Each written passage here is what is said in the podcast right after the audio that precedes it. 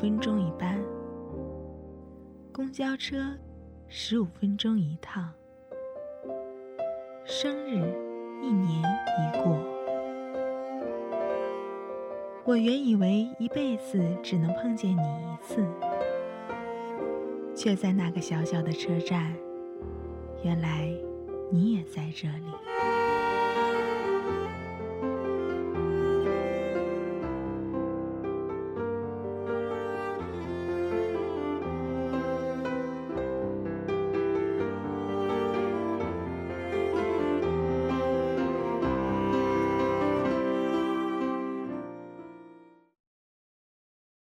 慢慢睁开眼睛，我看见一个又高又尖、玻璃材质的屋顶，外边几朵云彩悠闲地飘过来，飘回去。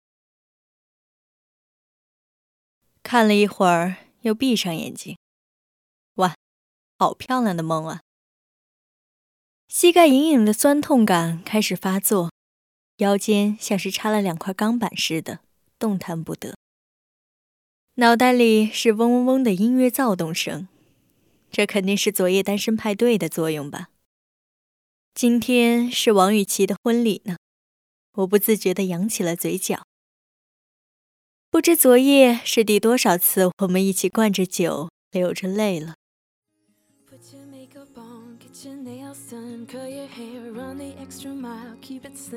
小丫，明天我就要结婚了。等了许久，我没能嫁给爱情，但是明天之后，我就是一个有家、有他、有人宠爱的妻子了。这种感觉没有想象中那么糟。阿超真的对我很好，很好。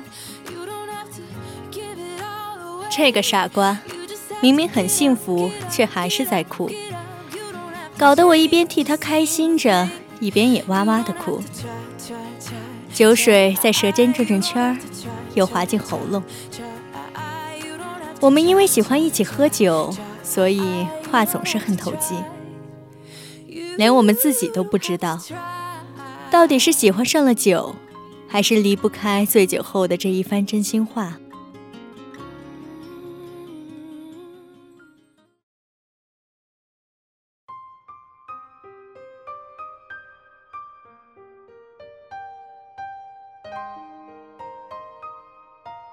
屋子里响起《天空之城》的钢琴曲。这家酒店可真有品味啊！这是我最近最喜欢的曲子呢。愉悦感把我再一次唤醒。突然，我看到手背上的皱纹和青筋，还有一颗颗的褐色斑点。我又摸摸脸颊。褶皱粗糙，我一个机灵，翻身坐了起来。可事实上，我起来的并不迅速。掀开被子，看着自己老化的身体，原来腿和腰的疼痛是真的病理疼痛。我一定比自己记忆中老了很多。起码现在的我，不是要去参加婚礼时的二十五岁。天空之城演奏到高潮，缓缓停止。早上好，现在时间是上午八时三十六分。今天天气多云，室外温度二十五摄氏度，相对湿度百分之六十九。日程提醒：葬礼。地点：米索亚教堂。推荐穿着：普拉达三号套装。药物提醒：醒来后一杯温水，服用维拉帕米三粒。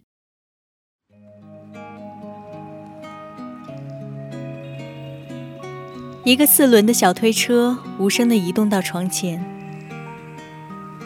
确实口干舌燥的我，慢慢地端起玻璃杯，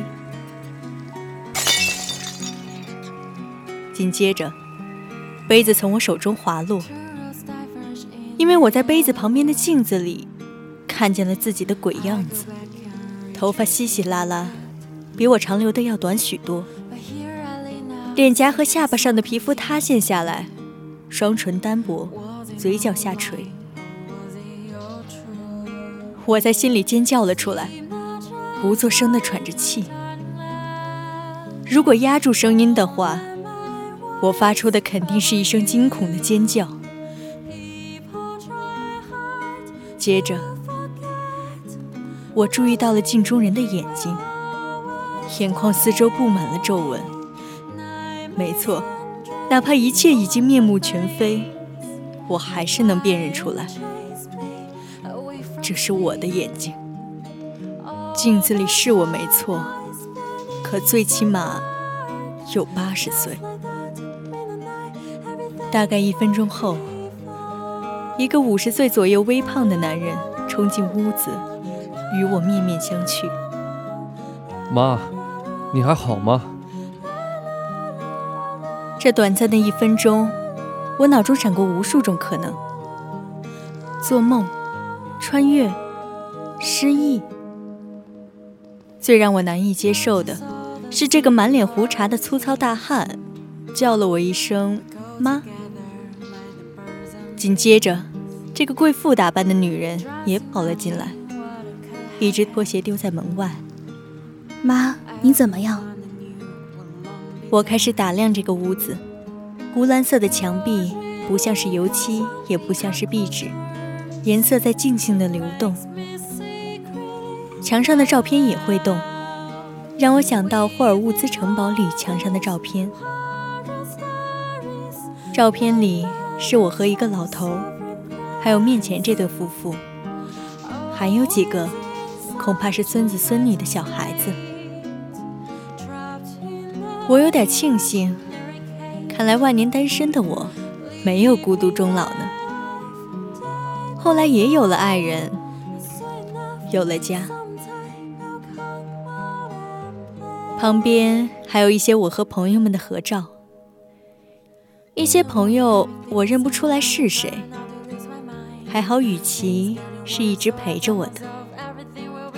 年迈的她还是那么的美，言谈举止里透着华贵的美。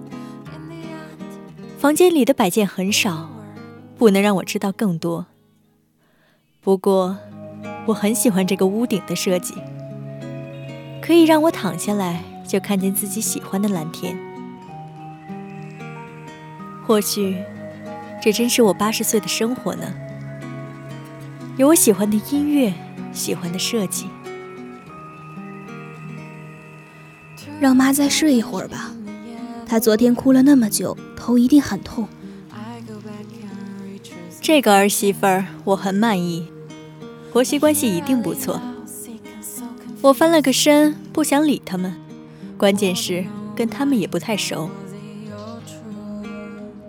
也好，我先去一趟公司，然后回来送妈去王阿姨的葬礼。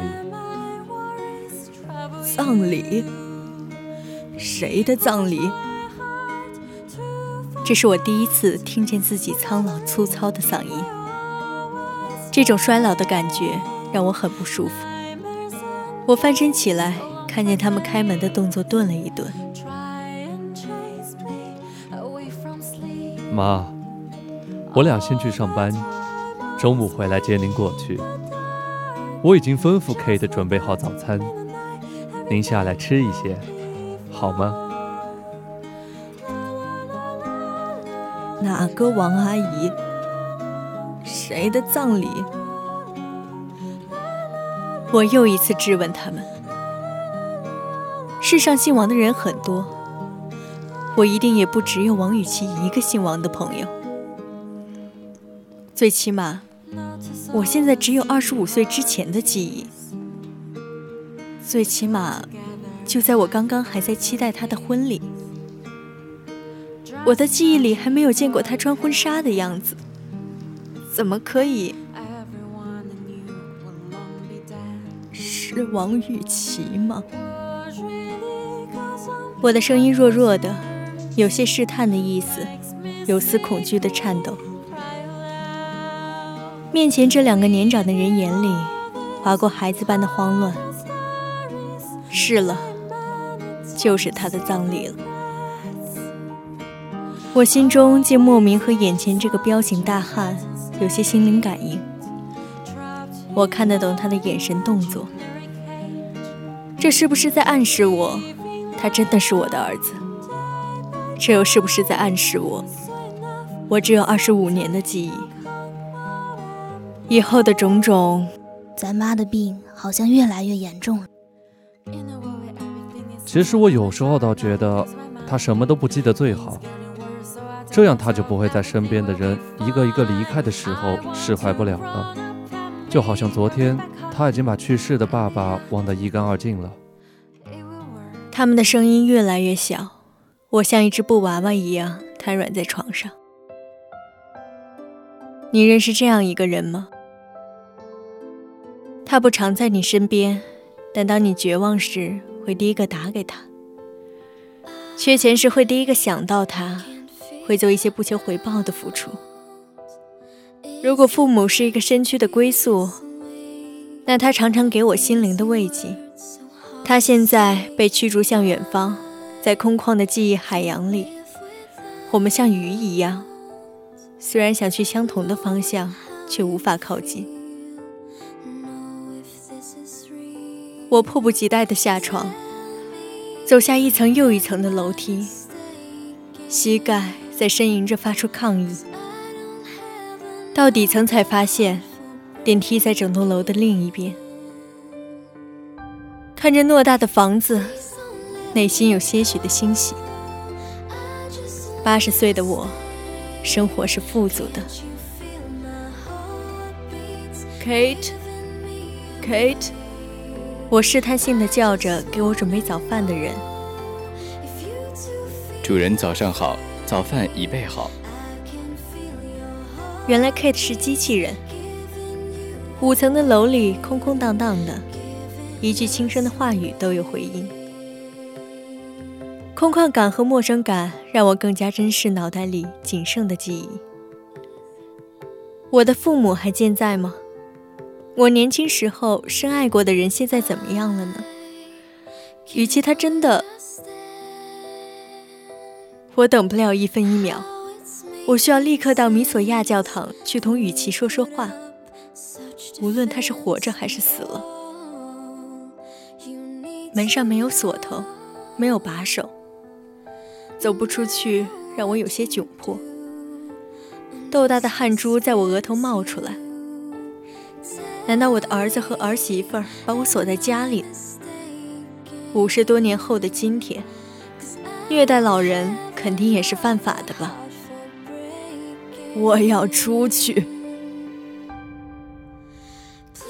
门啪嗒一声打开了，原来是高科技的。打开门的瞬间，我知道自己已经迷失在不属于我的世界。我记忆中的车水马龙，已经变成了交错纵横的航道。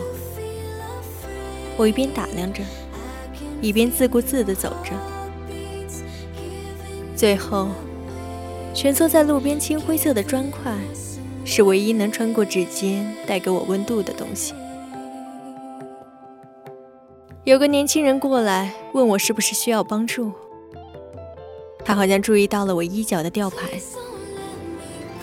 上面写着我的名字、我儿子的联系方式和我的家庭住址。是吧？我是一个病人，得了那种。叫做老年痴呆症的病吧。我抓着自己的小吊牌，轻声问他：“小伙子，可以带我去米索亚教堂吗？”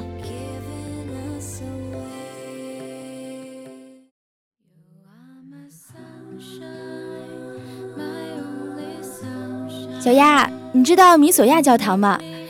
我小时候在画册上看见过几次。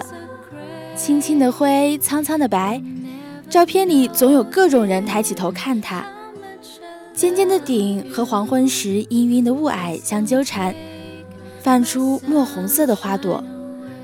这张照片下有句话：“它锋利的尖顶穿透了尘世。”以前是不懂的，直到我和他一起站在教堂外，同教堂享受同样的阳光与纯净。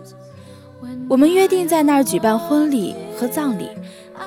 爱情本就和生命一样纯净，所以你们的爱的誓言就是玫瑰花的葬礼吗？许嵩的那首《玫瑰花的葬礼》，埋葬关于你的回忆。哎，你很讨厌哎！我这么真挚的内心独白，你 嬉闹的声音，就好似二十五岁的他，蹲在教堂门边，仰着脑袋，望着蓝天。丧钟一声一声地敲着，像一把铁锤，一下一下砸在心上。二十五岁的王雨琦牵起我粗糙的手，搀扶着我，陪我蹒跚向前。雨琦。我得了一种会忘记的病，我知道。可是你还记得我，我很开心。明天醒来，我可能会连你也忘记了。那也没关系。今天你能来送我走最后一段路，就无愧于我们六七十年的情谊了。真可怕！我从没想过。我们会这么老，还可以一起说说话、散散步。你给我讲讲你的婚礼好吗？你不知道我有多期待，比期待自己的婚礼还要期待吗？你忘了吗？我以为自己会孤独终老呢。不，你二十六岁就结婚生子了，你这一生都很幸福。你不应该更幸福吗？曾经有人问什么是真正的朋友，有一个回答我很喜欢，很是羡慕却不嫉妒。爱他的父母亲，优异的成绩，漂亮的长相，成群的追求者，他就是我心目中理想的样子。我也真的因为他可以这样幸福而感到开心。还有一个回答，我现在还记得。什么叫最好的朋友？就是可以在他的葬礼上描述他的一生。可是我，竟连这简简单单的事情都做不了。与其低着头，盯着自己移动缓慢的脚尖，那笑容。在阳光下熠熠发光。你婚礼上戴着粉色的花环吗？嗯。你发言时流泪了吗？嗯。我也哭了吗？哭了，比我哭的凶。那……那你还怀念那个陪你第一次来米索亚教堂的男孩子吗？在遥不可及的爱情和安稳的生活面前，你动摇了吗？你自己进去看看吧，我要走了。我会去十八岁，我们一起高歌晴天的那个教室里等你。